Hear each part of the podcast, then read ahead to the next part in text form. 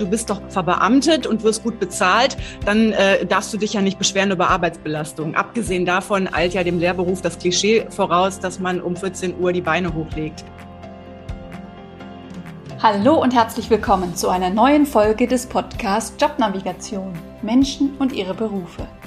Mein Name ist Anni Nürnberg und montags stelle ich dir jeweils einen neuen Beruf vor und einen Menschen, der diesen ausübt. Lehrer zu sein und Kinder zu unterrichten kann ein sehr erfüllender Beruf sein.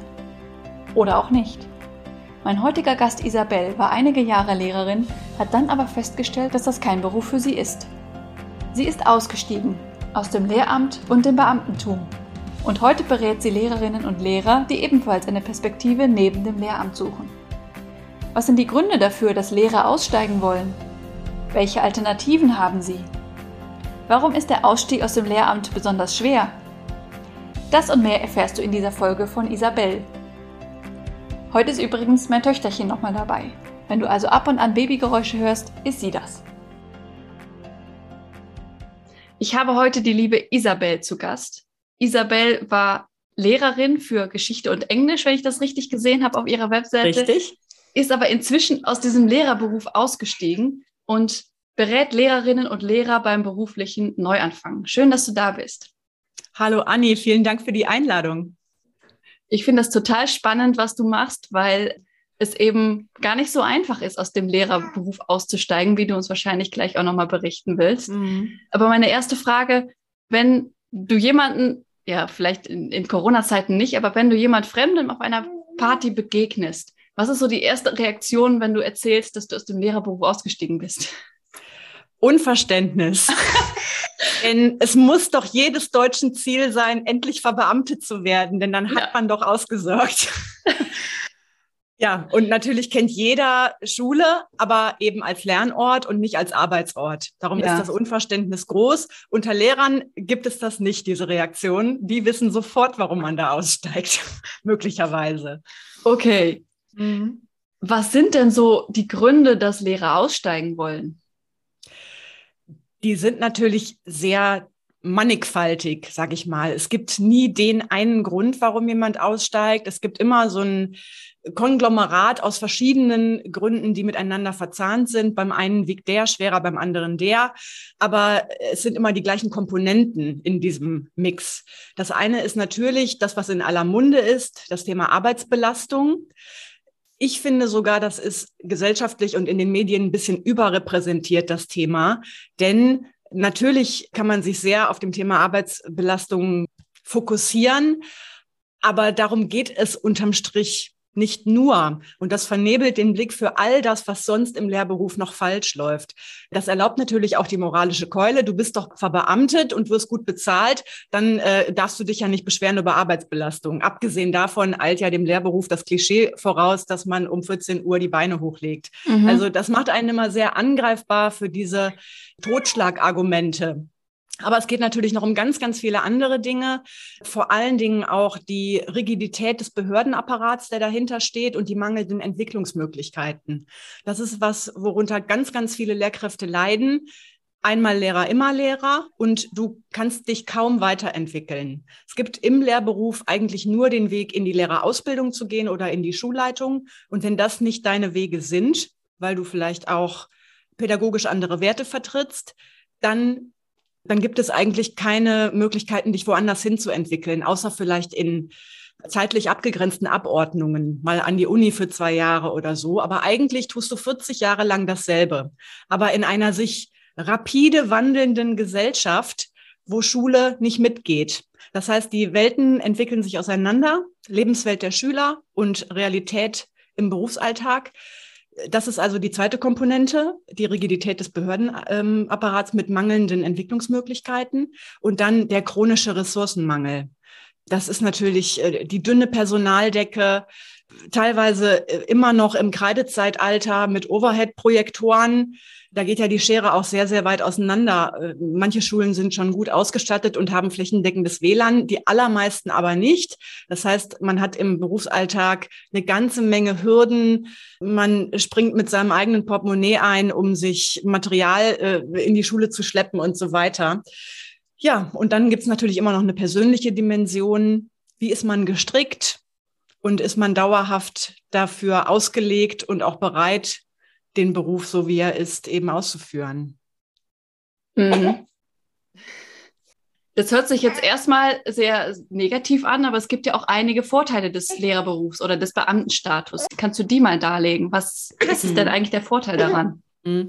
Also ähm, der Lehrberuf ist im Kern ein ganz, ganz toller Beruf, so wie er angelegt ist, diese pädagogische Tätigkeit und die Arbeit mit Potenzialen und mit, also wo sonst kann man es sich erlauben, sich so in, äh, in Wissenswelten zu verlieren, sage ich mal, mhm. in keinem anderen Beruf, ne? Sich im Grunde so suhlen zu können, zum Beispiel in geisteswissenschaftlichen Inhalten, Gedichte zu lesen, wirklich Kreativität walten zu lassen, das erlaubt dir kein anderer Beruf, außer vielleicht noch die Uni, aber da bist du halt von Forschungsaufgaben gebeutelt. Also da ist, das ist schon ein sehr behüteter Schutzraum, in dem man sich da kreativ austoben kann. Gleichzeitig ist er natürlich höchst reglementiert und all diese Mängel sind sehr dominant, die ich da genannt habe. Aber der Lehrberuf in sich ist eine wunderbare Tätigkeit. Und da kommt es eben total drauf an, an welcher Schule ist man und wie wird die geleitet. Naja gut, und der Beamtenstatus bringt natürlich formale Vorzüge mit sich. Es ist gut bezahlt und man ist gut abgesichert. Ja. Und da kommt es drauf an, wie wichtig einem das ist. Mhm. Warum hast du dich selbst entschieden, Lehrerin zu werden? Hm, ich sage heute immer, das war eine andere Zeit und das war ein anderes Ich, das diese Entscheidung getroffen hat. Ja. Ähm, ich habe diese Entscheidung getroffen 1999 oder 2000. Äh, es war auch nicht meine erste Wahl, sondern meine zweite. Ich wollte eigentlich Grafikdesignerin werden. Dafür hat die Mappe nicht gereicht. Und dann äh, war ich erstmal ein bisschen konsterniert und dann bin ich aufs Lehramt äh, dann letztlich rausgekommen äh, mit meiner Suchbewegung. Und das Ich, das 19-jährige Ich, konnte, glaube ich, zu keiner besseren Hypothese kommen damals. Und es war auch tatsächlich ein anderer Beruf vor 23 Jahren. Ähm, mhm. Ich habe diese Entscheidung für den Beruf getroffen in einer Phase, wo sich dieser Beruf ganz, ganz rapide begann zu wandeln. Das heißt, als ich mich eingeschrieben habe, das war noch vor 9-11 so, ne? Das waren vollkommen andere Voraussetzungen. Es waren auch gesellschaftlich andere Voraussetzungen. Und in diesen zehn Jahren bis zu meiner Verbeamtung, Studium, Auslandsstudium, Referendariat, hat sich die Welt auf links gezogen. Da gab es eine Wirtschaftskrise. Äh, mhm. Also es war vollkommen, hat sich dieser Beruf gewandelt und auch die Lebenswelt. Das heißt, ich bin eigentlich auch von anderen äh, und auch relativ naiven Annahmen über den Lehrberuf ausgegangen. Und der hatte sich in den zehn Jahren dann komplett äh, gewandelt.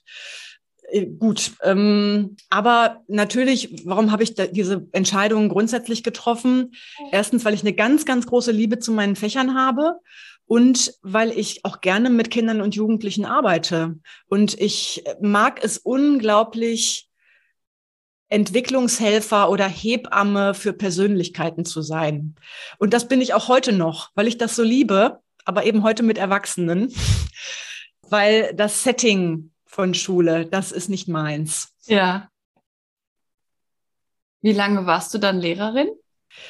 Mit Referendariat, das dauerte damals noch zwei Jahre war ich siebeneinhalb Jahre Lehrerin. Also okay. fünfeinhalb Jahre war ich dann fertige Gymnasiallehrkraft. Okay. Und das hat ja bestimmt auch eine Weile gedauert, bis dann wirklich der Entschluss da war, da auszusteigen. Wie hat sich das entwickelt oder wie hast du dich damit beschäftigt? Mm, ich habe eigentlich schon relativ früh im Referendariat gedacht, puh, also wenn der Beruf so bleibt, dann werde ich dann mit nicht 67. Mm, und natürlich wird einem von allen Kollegen gesagt, ja, warte mal ab, du musst dich ja hier erstmal einarbeiten, die ersten Jahre sind schwer, aber dann hast du ja so deinen äh, dein Materialfundus, auf den du zurückgreifen kannst und dann wird das Ganze auch deutlich lockerer. Und das stellte sich bei mir aber nicht ein, auch nicht nach fünf Jahren. Es wurde einfach nicht lockerer was auch sicherlich an meinem Perfektionismus liegt. Mhm. Aber neulich hat ein Kunde das von mir so schön äh, auf den Punkt gebracht. Er hat das Referendariat abgebrochen. Er hat gesagt, ja, alle sagen einem das, aber ich habe es nicht in den Augen gesehen, meiner Kollegen. Ah, Die ja. sagen einem das so roboterhaft, weil das das ist, was man sagt. aber okay. ich habe es nicht gesehen. Und das, das kann ich heute eigentlich auch unterschreiben. Also ich habe im Referendariat schon gedacht, puh, das ist dieser Beruf. Und dann bin ich aber natürlich in meine Planstelle gegangen. Ich hatte super Abschlussnoten und wurde übernommen. Wer sagt da nein? Und dann findet man sich ja auch erstmal ein in seiner Rolle als Klassenlehrerin, als Leistungskurslehrer. Man macht ja alles zum ersten Mal. Mhm. Aber wenn man es dann zum zweiten und zum dritten Mal macht, dann denkt man, oh, ist doch ganz schön repetitiv. Mhm. und ich habe im Grunde schon im, im ersten, zweiten Jahr auf Planstelle begonnen, nach Alternativen zu suchen. Okay. Das ist aber nicht so einfach. Darum muss es tatsächlich jemanden wie mich geben, ja. Äh, weil das liegt nicht auf der Hand, was du denn sonst machen kannst als Lehrkraft. Und dann hat es tatsächlich seine fünf Jahre gedauert, bis ich das realisieren konnte, den Beruf zu wechseln. Natürlich immer geprägt von Ups und Downs, ja. immer von Hoffnungsphasen und dann von ganz sch schlimmen Phasen. Und dann irgendwann dachte ich aber, nee, das kann jetzt nicht 30 Jahre so weitergehen. Ja. Dann habe ich den Schlussstrich gezogen. Und bist dann direkt in diese Beratung, die du jetzt machst, gegangen oder erst noch was mhm. anderes? Nee, ähm, man steht ja nicht morgens auf und überlegt sich, so, gestern war ich Lehrer, heute berate ich Lehrer, wie sie aus dem Beruf aussteigen. Ja. Das, äh, wo soll die Expertise herkommen? Ne? Ja. Ähm, ich, ich bin ausgestiegen und bin erstmal mit eingestiegen in das Business meines Partners. Also, mhm. ne, ich hatte dann geheiratet und mein Mann ähm, hat eine private Musikschule geleitet. Mhm. Damals auch schon seit acht Jahren. Eine sehr gut laufende private Musikschule, der ist eigentlich von Haus aus BWLer, aber hat auch Schlagzeug studiert und hat immer Bock, was in der Kreativwirtschaft zu machen und eben nicht den klassischen BWLer-Job. Und äh, der hatte dann eine Musikschule mit, ähm, hinterher hatten wir 20 angestellte Lehrkräfte und 300 Schüler. Mhm. Und ich bin einfach in die Leitung mit eingestiegen und habe dann drei okay. Jahre Musikschulleitung gemacht. Und währenddessen hat sich das tatsächlich entwickelt, dass immer mehr Lehrkräfte zu mir kamen und gesagt haben, sag mal, du warst doch mal Lehrer, ne? Total crazy. Kannst du mir mal einen Tipp geben? Und äh, ich habe auch darüber angefangen zu bloggen und äh, das hat sehr, sehr viel Aufmerksamkeit bekommen. Und so hat sich da tatsächlich eine Professionalisierung rausentwickelt. Und ich habe mhm. mich immer weitergebildet im Bereich Beratung und Coaching. Ich war auch damals schon Beratungslehrerin. Genau. Und dann war irgendwann es so weit, dass ich begonnen habe, das so zu professionalisieren, dass es eine, eine eigene Existenz wurde. Okay, spannend welche Tücken bringt es denn, äh, aus dem Beruf auszusteigen? Also darüber hinaus, was du jetzt schon gesagt hast. Ist das auch rechtlich schwieriger, als aus einem anderen Beruf auszusteigen? Äh, eigentlich ist es total leicht formal. Ähm, die Hürde ist im Kopf und im Portemonnaie, sage ich immer. Also äh, im, äh, es gibt ja nicht nur verbeamtete Lehrer, es gibt ja auch angestellte Lehrer. Ne? Also ja, das muss man stimmt. ja auch nochmal äh, ja. hervorheben. Ähm, aber ich rede jetzt klassischerweise über den verbeamteten Lehrer, den gibt's häufiger in Deutschland. Man denkt, oh Gott, Lebenszeitverbeamtung, da kommst du nie mehr raus. Das Gegenteil ist der Fall weil das Szenario Ausstieg beamtenrechtlich quasi nicht stattfindet, also das Beamtenrecht geht davon aus, niemand will nicht mehr Lebenszeitverbeamtet sein. Darum ist das äh, sehr wenig reglementiert. Darum gibt es noch nicht mal Kündigungsfristen. Okay. Also äh, es gibt äh, Fristen, wie lange man dich maximal noch behalten darf, damit deine Nachfolge geregelt werden kann. Das kann aber auch viel schneller gehen. Diese Fristen müssen eben nicht ausgeschöpft werden. Und ich sage immer ganz provokativ, du bist einen Zweizeiler von der Freiheit entfernt. Mach was draus. Und das jagt dann eben sehr viel Angst ein, dass es so einfach ist. Das mhm. macht bewusst, ähm, okay, aber äh, die Hürde liegt eben im, was mache ich denn sonst? Und die Hürde liegt natürlich auch in der Frage Finanzen. Denn äh, ganz viele Lehrkräfte, die auch schon jahrelang im Beruf sind, haben sich natürlich einen Lebensstil aufgebaut, der sich rund um das Thema Verbeamtung dreht. Also ein Lebensstil, der nur durch die Verbeamtung und das damit verbundene Gehalt möglich geworden ist. Mhm. Ähm, die Immobilie, die dreiköpfige Familie, das frisst ja laufend Liquidität. Und klar, da ist dann oft noch ein Partner, der verdient auch was, aber oft ist der Lehrer auch der Hauptverdienende. Mhm. Ähm, und das, das musst du erstmal umwälzen, dieses System. Also es ist bei jungen Lehrern deutlich einfacher, als wenn da schon dieser ganze ähm, Apparat gewachsen ist. Denn ja. als Queraussteiger, da darf man sich auch nichts vormachen. Du findest nicht sofort eine Stelle, die genauso gut bezahlt ist wie eine Vollzeitstelle als Beamter. Oder nur wirklich in Nischen. Das ist wirklich eine Hürde, aber dann ist eine Riesenhürde das Selbstkonzept. Dass ja. ganz viele Lehrkräfte den Glaubenssatz haben, ich kann doch nur Lehrer und Lehrer ist nichts wert. Und da muss man wirklich erstmal dieses Gedankengerüst aufbrechen. Wer ist die Person hinter dieser, hinter diesem Konstrukt Lehrberuf? Was kannst du gut? Was magst du eigentlich? Was sind die Metakompetenzen, die man auch in anderen Berufen verwenden kann, die vielleicht sogar sehr begehrt sind? Lehrer glauben grundsätzlich, und das wird ihnen auch gesellschaftlich so eingeredet, du machst doch nur singen und klatschen. ähm, okay. insbesondere, insbesondere Grundschullehrkräfte ja. und Sonderpädagogen, die glauben das von sich. Das ist natürlich total tragisch.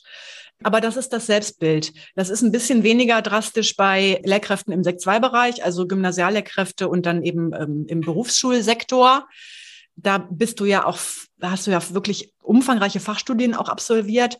Aber ja, wenn du, ich meine, wenn du evangelische Religion und Sozialkunde studiert hast, dann liegt es trotzdem nicht auf der Hand. Äh, dann hast du so ein geisteswissenschaftliches Profil. Was machst du denn damit? Schon gar nichts, was dir 3500 Euro netto beschert. Mhm. Genau. Und das sind eben ganz, ganz große Hürden und eben nicht die Formalität der Kündigung. Ja, also hauptsächlich wirklich im Kopf. Mhm. Ja, ja, und eben die Finanzen. Und dann ist es eben äh, von Bundesland zu Bundesland auch sehr, sehr unterschiedlich geregelt, was mit deinen bisher aufgebauten Altersansprüchen passiert. In manchen Bundesländern behältst du das, was du bisher an Pensionen aufgebaut hast, und es wird lediglich eingefroren, bis du 67 bist. In anderen Bundesländern verlierst du alles. Und es, es wird dann nachverrentet, aber zu einem ganz garstigen Satz. Und dann äh, ist das wirklich ein ganz krasser Einschnitt in der Altersvorsorge. Das ist eine ganz, ganz krasse Ungleichbehandlung zwischen den Bundesländern. Okay, krass. Ich kenne ja das Problem äh, beruflicher Umstieg, beruflicher Neuanfang, mhm. aber äh, mit dieser Intensität auch der mentalen äh, Muster, die dahinter steckt und der, auch der Rückmeldung aus der Gesellschaft, das würde ich sagen, kenne ich so aus anderen Bereichen nicht mhm. so. Mhm. Berätst du denn auch andere, die aus dem Beamtentum aussteigen wollen, nicht nur Lehrer oder ist das wirklich auf Lehrer fokussiert? Hm, also es wenden sich auch andere Beamte an mich. Das ist aber nicht mein Steckenpferd, weil andere ja. Behörden ticken anders. Das habe ich schnell verstanden. Ja. Ähm, also zum Beispiel Finanzbeamte kommen zu mir, auch Polizeibeamte, Zollbeamte, hatte ich alles schon Anfragen und habe auch ähm, schon gelegentlich Beratungsstunden da ähm, gemacht. Aber das das tickt doch noch sehr anders. Es ist noch ein großer Unterschied, ob man Bundesbeamter ist oder Landesbeamter oder mhm. Kommunalbeamter. Mhm. Ähm, und auch die Polizei tickt vollkommen anders als zum Beispiel die Schule. Da ist sehr viel mehr Veränderung möglich. Also wenn ja, du zum Beispiel in der Polizei den Außendienst nicht mehr packst oder nicht, nicht mehr willst oder nicht mehr gesund genug bist, dann wirst du möglicherweise in den Innendienst versetzt. Ja. Dann machst du eben mehr Büro oder du gehst in die Personalabteilung oder was weiß ich. Du kannst ja auch in der, äh, in der Polizei hervorragend berufsbegleitend studieren, dich weiterbilden, Führungsaufgaben übernehmen. Als Lehrer bist und bleibst du Lehrer und gehst jeden Tag in den Unterricht rein mit deinem Buch und deinem Stück Kreide oder vielleicht deinem Deckenbeamer, wenn du gut ausgestattet bist. Auch selbst in, in Finanzamt und so, da kannst du dann doch verschiedene Dinge tun. Und auch Bundesbehörden, das ist, das ist was anderes, wenn du bei der BaFin bist. Ähm, da arbeitest du ganz viel in Projektarbeit, das ist alles viel agiler. Und das ist tatsächlich eine Zweiklassengesellschaft in der Verbeamtung auch nochmal in sich. Der Lehrberuf hat da einen sehr spezifischen Status, ist so mein. Urteil. Darum fühle ich mich nicht so wirklich dem gewachsen, auch einen Polizeibeamten zu beraten. Da kann ich ja. grundsätzlich ein paar Aussagen treffen, aber in der Polizei gibt es nochmal Dynamiken, die ich gar nicht kenne. Oder auch in der Bundeswehr. Das ist ja auch, ähm, also ne, die Systeme der Behörden sind alle immer ähnlich aufgesetzt, aber da sind ganz andere Dynamiken dann doch am Werk. Ja. Und es ist auch wahrscheinlich äh, nicht so einfach möglich, von einem Beamten in den anderen Beamtenberuf zu wechseln, oder? Nee, überhaupt nicht. nee. Es ist ja schon ein Staatsakt als Lehrer von einem Bundesland ins andere zu wechseln. Ja. Das ist ja auch, das fragt man sich auch im Jahre 2022, ne, wie das eigentlich sein kann. Aber äh, von einem Beamten, von einer Beamtenlaufbahn in die andere, da fängst du nochmal komplett bei Null an. Ja. Stellst du dich nochmal vorne an als Auszubildender. Ja. Und was sind dann so Bereiche, wo deine Kunden hinwechseln, wenn mhm. sie aus dem Lehrerberuf aussteigen? die sind natürlich so vielfältig wie die Menschen, die ich berate. Mhm. Also wie sind die drauf? Ne? Es gibt Leute, die gehen in den Bereich Selbstständigkeit, ne, weil sie sich schon oft während des Lehrberufes eine Weiterbildungsexpertise zugelegt haben, die sie dafür prädestiniert, sich zum ja. Beispiel als Lerntherapeut selbstständig zu machen oder vielleicht sogar aus dem Privatbereich, dass sie freischaffende Künstler sind oder ein Upcycling machen, einen Etsy-Shop aufmachen oder so. Und es gibt also mhm. Kreativleute, es gibt Leute, die sich weiterhin in dem Bereich Bildung tummeln.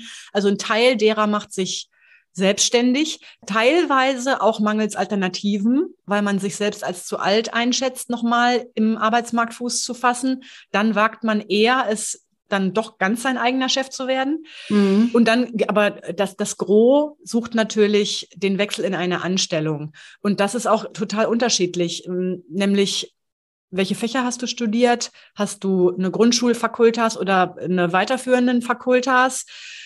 Und wie digital bist du drauf?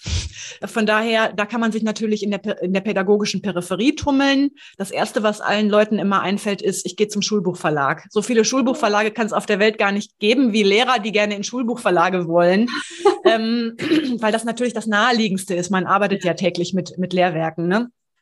Es gibt auch tatsächlich einige, die das machen. Dann gibt es viele, die sich in diesen sozialberaterischen Bereich tummeln. Das ist oft noch im öffentlichen Dienst, in irgendwelchen Beratungsstellen oder im Rahmen von Stiftungen oder eingetragenen Vereinen. Mhm. Ähm, dann gibt es Leute, die gehen in Generalistenberufe. Also was machen Geisteswissenschaftler? Ne? Das ist ja immer die Herausforderung, ja. ob du jetzt Lehramtler bist oder nicht. Was machen Geisteswissenschaftler? Äh, da ist man ganz gut in Berufen, die äh, mit Zwischenmenschlichkeit und Kommunikation zu tun haben. Das ist oft Marketing, weil es da um äh, adressatengerechte Kommunikation geht. Das ist oft Kundenservice mhm. äh, und das ist oft Vertrieb, Sales. Du musst reden können, du musst das Gegenüber verstehen können, du musst erklären können und äh, Training natürlich. Software-Trainer zum Beispiel. Die IT ist sowieso ein gefundenes Fressen momentan. Das ist so eine dynamische Branche und die IT versteht momentan immer mehr. Lehrer sind nicht ganz unspannend. Mhm. Denn äh, es gibt nämlich, also momentan gibt es einen riesen EdTech-Boom. Startups, die sich rund um das Thema Education mittlerweile abarbeiten, Schul-Selbstverwaltungssoftwares, digitale Schulbücher, betriebliche Auszubildenden-Softwares und so. Und die verstehen, ah, Lehrer sprechen die Sprache unserer Kunden. Und da ähm, sowohl im E-Learning, also Instructional Design, als auch äh, Vertrieb von EdTech, als auch äh, Customer Satisfaction, als auch äh, Training. Wer bringt den Leuten das dann bei im Betrieb? Aber auch sowas wie Organisationsentwicklung, Weiterentwicklung des betriebsinternen Ausbildungsmanagement und so. Das ist momentan das äh, Feld, wo Lehrer die allerbesten Chancen haben, vor allen Dingen auch gut bezahlt zu werden. Mhm. Da äh, steigst du natürlich nicht auf dem Gehalt ein, was du so gewohnt bist, aber die Chancen sind da, sich dahin zu entwickeln. Dieser ganze Bereich IT, da haben viele Lehrkräfte Berührungsängste mit, aber viele auch nicht. Also mhm. es gibt ja auch super, super digitale Lehrkräfte, die auch innerhalb von Schule immer schon die Speerspitze des Lehrerzimmers waren, was Innovation anging. Für die ist das wirklich das gefundene Fressen, sich in die IT-Branche reinzubewerben. Ja. Und dann, es gibt aber auch alle möglichen Exotensachen, ne, was die Leute so machen. Ja. Das Feld ist breit. ähm, es ist eigentlich eher die Frage, was, was kannst du nicht machen? Natürlich hochspezialisierte Berufe, für die du doch mal bei Null anfangen musst. Also du wirst sicherlich nicht mehr Atomphysiker werden oder ähm, Herzchirurg. Es sei denn, du fängst echt nochmal bei Null an. Diese mega spezifischen Berufe mit langen Ausbildungszeiten. Ja. Das ist schwierig. Ja. Nichtsdestotrotz, es gibt auch nochmal Lehrkräfte, die fangen an und äh, beginnen ein Psychologiestudium oder ein BWL-Studium. Es kommt ja immer darauf an, kannst du dir das leisten, ne? Ja. Ja, genauso divers wie die Menschen, klar. Spannend. Und ähm, auf deiner Webseite wirkt das so, als, als würdest du das mit deinem Mann zusammen machen. Mhm. Hat der diese Musikschule dann nicht mehr? Richtig. Wir machen das mittlerweile komplett paritätisch und führen zusammen dieses Unternehmen, auch mit Angestellten mittlerweile. Mein Mann hat diesen hat den kompletten Businessbereich. Das heißt, bei ihm geht es um Business Coaching, Selbstständigkeit für Lehrer. Mhm. Und das kann äh, nebenberufliche Selbstständigkeit sein, weil äh, viele wollen sich ja auch gar nicht aus dem Lehrberuf lösen. Um Gottes Willen, das ist ja auch gar nicht unser Postulat. Jeder muss raus ja. aus dem Lehrberuf. Darum kann es ja gar nicht gehen. Es geht einfach darum, zufrieden im Job zu sein. Und das kann für manche bedeuten, ich behalte mir den Lehrberuf bei, aber irgendwie muss da noch mehr gehen. Und das ist das Thema Nebentätigkeit. Das mhm. heißt, äh, und da haben natürlich die meisten Lehrkräfte, Lehrkräfte null Vorwissen. Betriebswirtschaftlich, Marketing, was ist überhaupt ein Business? So. Das heißt, wir haben diesen Business Coaching Bereich, der entweder auf das Thema Nebentätigkeit hinleitet oder Selbstständigkeit als vollwertige Alternative. Das mhm. heißt, ich kündige und ich mache dann komplett mein eigenes Ding. Da ist äh, mein Mann der Schirmherr dieses Bereichs, obwohl ich da auch mitmische. Ich habe ja selber nun auch sechs Jahre Erfahrung als Selbstständige und mittlerweile als Unternehmerin. Und ich mache meine Webseite selbst und das ganze Marketing, alles, was man sieht, mache ich im Grunde selbst ähm, von mir. Das heißt, ich habe da natürlich mir auch echt viel mittlerweile angeeignet. Aber das ist im Grunde so die Aufteilung. Mein Zuständigkeitsbereich ist der des Neuorientierungs- und Life-Coachings, sage ich mal, weil das hat tierisch viel mit Life-Coaching auch zu tun. Und dann eben auch das Thema Bewerbung, in welche Branchen kann, ich, kann es gehen, wo sind meine Stärken, diese ganze Ressourcenarbeit. Mhm.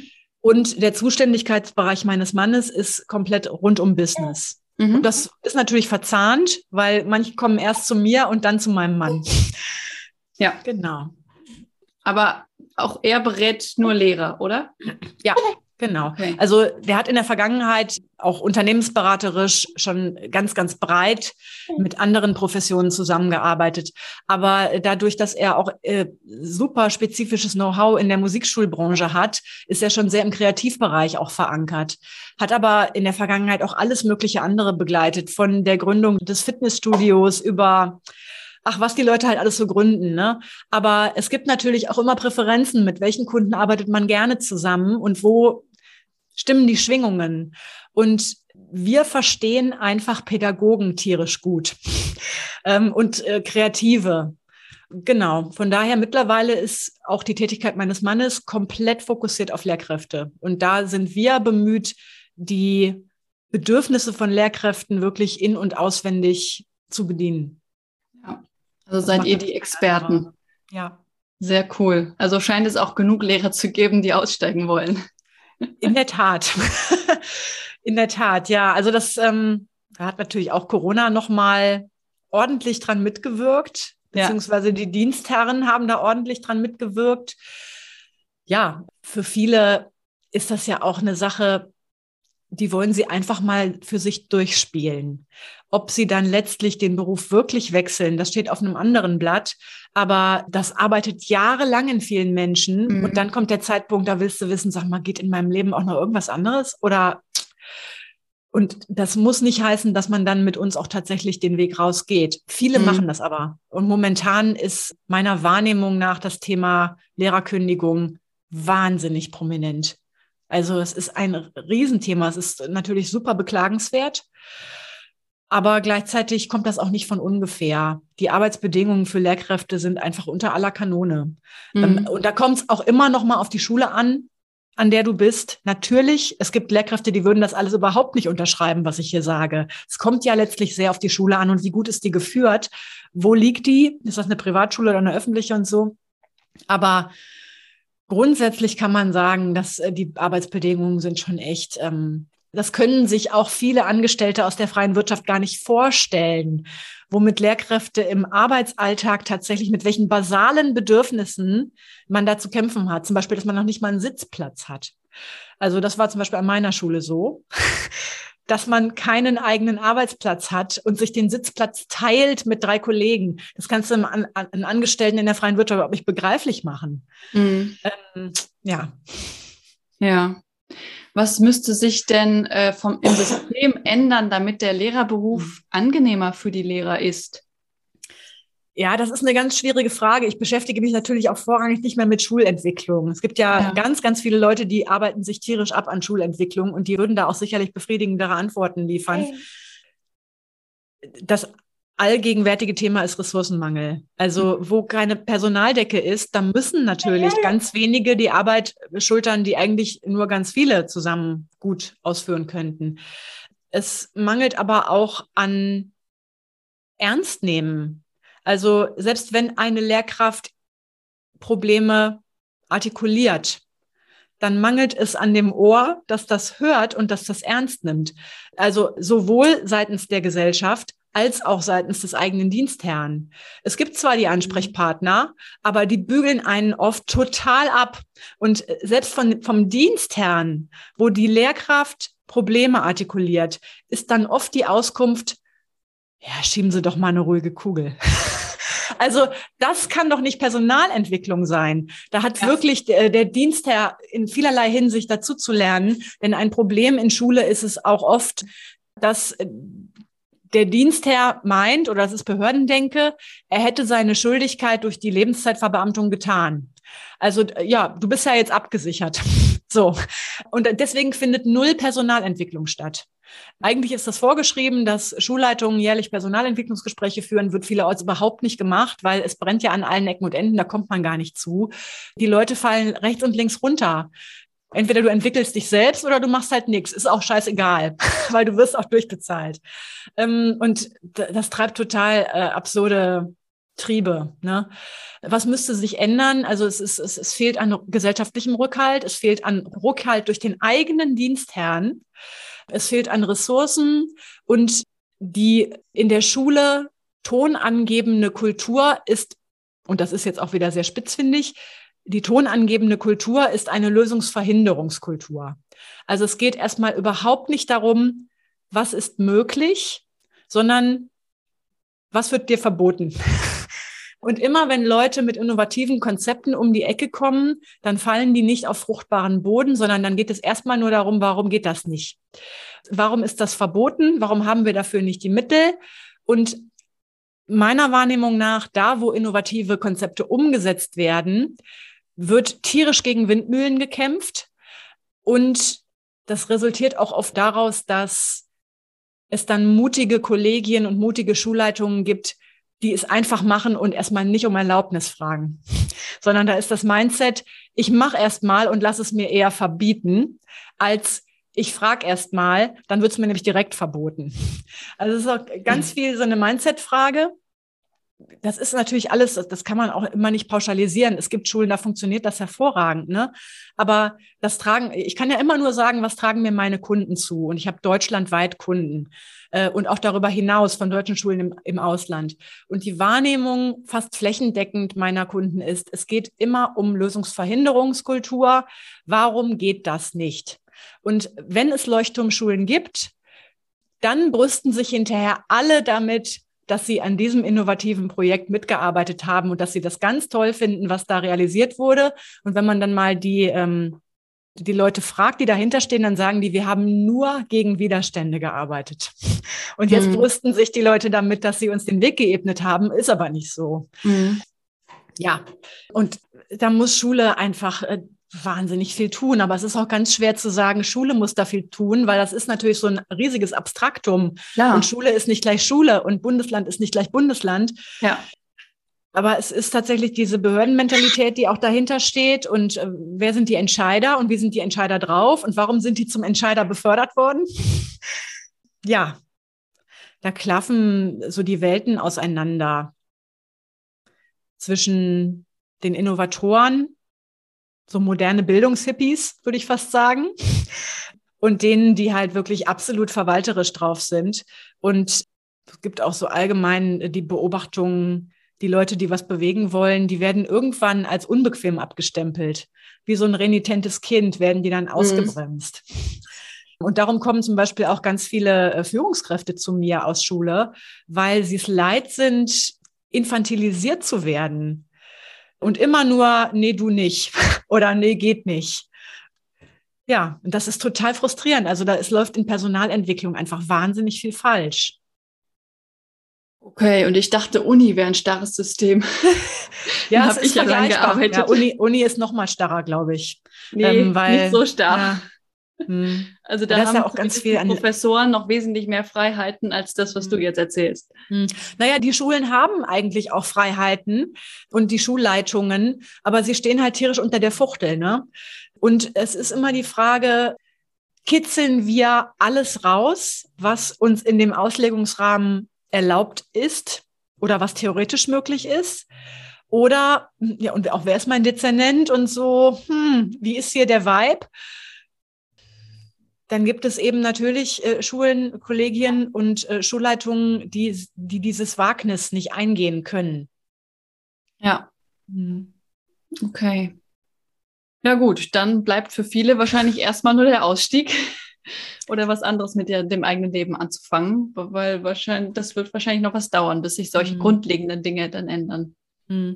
Naja, es ist ja auch immer ganz individuelle Ermessenssache, wie sehr zieht man sich das rein. Ja. Äh, das ist ja auch noch eine Sache, ne? Das kann man ja jetzt auch nicht verabsolutieren, dass Schule ein Feld ist, wo keiner glücklich werden kann. Das stimmt ja, ja auch nicht. Die Schulen sind tierisch unterschiedlich und auch die Menschen sind tierisch unterschiedlich. Was ist einem wichtig im Leben und wo hat man ein relativ dickes Fell? Womit kann man gut umgehen? Und was kann man auch von sich abprallen lassen? Naja, ich bin vielleicht auch jemand, der zieht sich manche Dinge auch einfach tierisch rein und das kann ich, das kann ich nicht ertragen. Und ähm, andere auch meine Kollegen, manche Kollegen von mir, die würden jetzt sagen, an was für einer Schule hast du denn gearbeitet? Waren wir in der gleichen Schule? Naja, die Wahrnehmungen sind natürlich auch sehr unterschiedlich. Das mhm. muss man auch einfach sagen. Die Leute sind sehr unterschiedlich gestrickt und darum äh, ist Schule nicht grundsätzlich ein verbranntes Feld.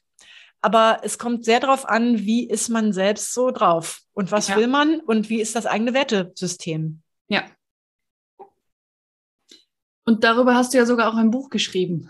Mhm. Das heißt, Leute, die sich damit anfangen zu beschäftigen, die können ja vielleicht äh, in dein Buch mal reinschauen, was sie da so an Anstößen finden. Mhm. Das kam wahrscheinlich auch durch, äh, durch die Nachfrage, dass du da auf die Idee gekommen bist, oder?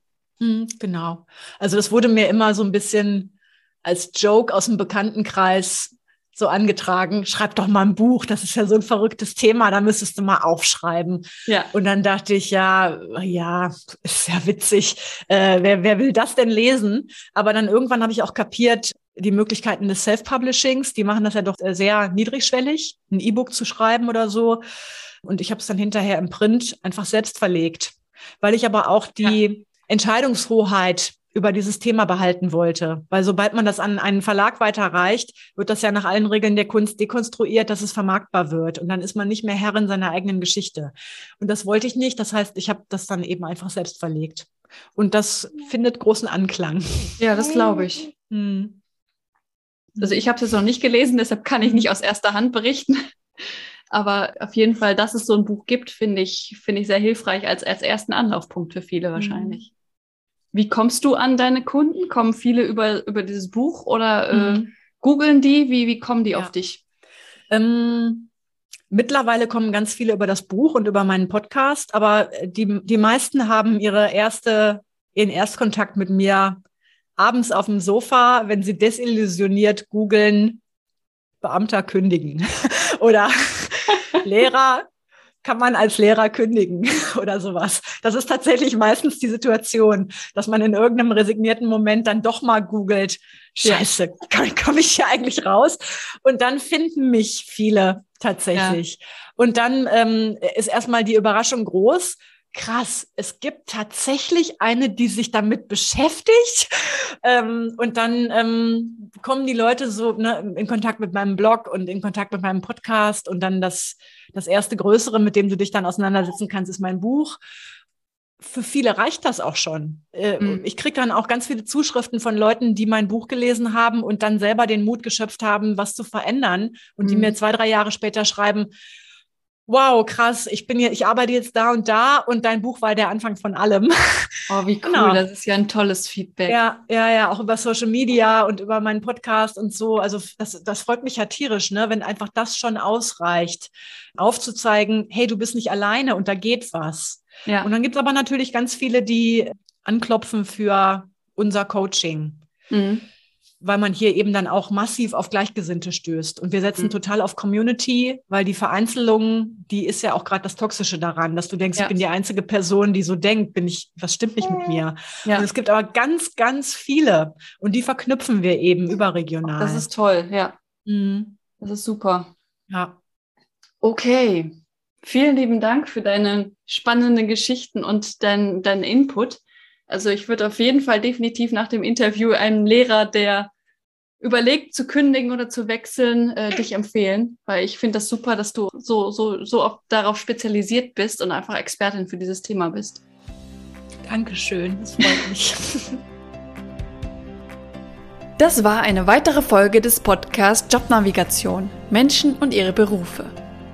Wenn du diese Folge gehört hast, weil du dich für den Lehrerberuf interessierst, dann möchte ich dir mit diesem Interview deinen Berufswunsch nicht ausreden. Hör dir bitte auch die Folge 13 an, in der Sarah mit Leidenschaft von ihrem Beruf als Lehrerin erzählt. Oder sprich mit anderen Lehrern, um ein möglichst umfassendes Bild des Berufes zu bekommen und ob du da reinpasst oder eben nicht. Wenn du diese Folge hörst und selbst Lehrerin oder Lehrer oder Lehrer bist und über den Ausstieg nachdenkst, ist Isabel sicher eine sehr gute Adresse, um diese Gedanken zu reflektieren und neue Perspektiven zu finden. Mir ist klar, dass ich damit Werbung für meine Konkurrenz in Anführungsstrichen mache. Das mache ich sehr gerne, weil ich Isabel in ihrem Gebiet für sehr kompetent halte und weil ich nicht an wirkliche Konkurrenz glaube, gerade im Coaching. Ein Suchender oder eine Suchende sucht sich den passenden Coach. Aufgrund des fachlichen Fokus, aufgrund der Chemie zwischen Coach und der Person aufgrund der örtlichen Lage und eventuell noch weitere Faktoren. Meine Arbeit ist nicht ganz so fokussiert wie Isabels. Ich helfe Menschen jeglicher Fachrichtungen, sich zu positionieren oder neu zu positionieren. Und wie das bei mir konkret aussehen kann, erzähle ich dir gerne. Melde dich einfach bei mir. Oder schau auf meine Webseite, die findest du in den Show Notes. Auch Isabels Webseite werde ich in den Show Notes verlinken. So, für heute war's das. Nächste Woche geht's weiter mit einer neuen Folge und zwar zum Thema Kind und Karriere. Ich bin ja selbst kürzlich Mutter geworden und ich spreche mit einer Frau, die sich mit diesem Thema sehr gut auskennt. Übrigens ist das nicht nur ein Frauenthema. Bleib dran, um mehr zu erfahren und abonniere gerne diesen Podcast in, de in deiner Podcast-App, um auf keinen Fall neue Folgen zu verpassen. Deine Anni von Jobnavigation. Ansonsten, was ich auch immer wieder merke, ist eben, dass dieses Rollenbild sehr tief sitzt, das ja bei uns so in der Gesellschaft schon noch sehr präsent ist, dass die Mutter eben zum Kind gehört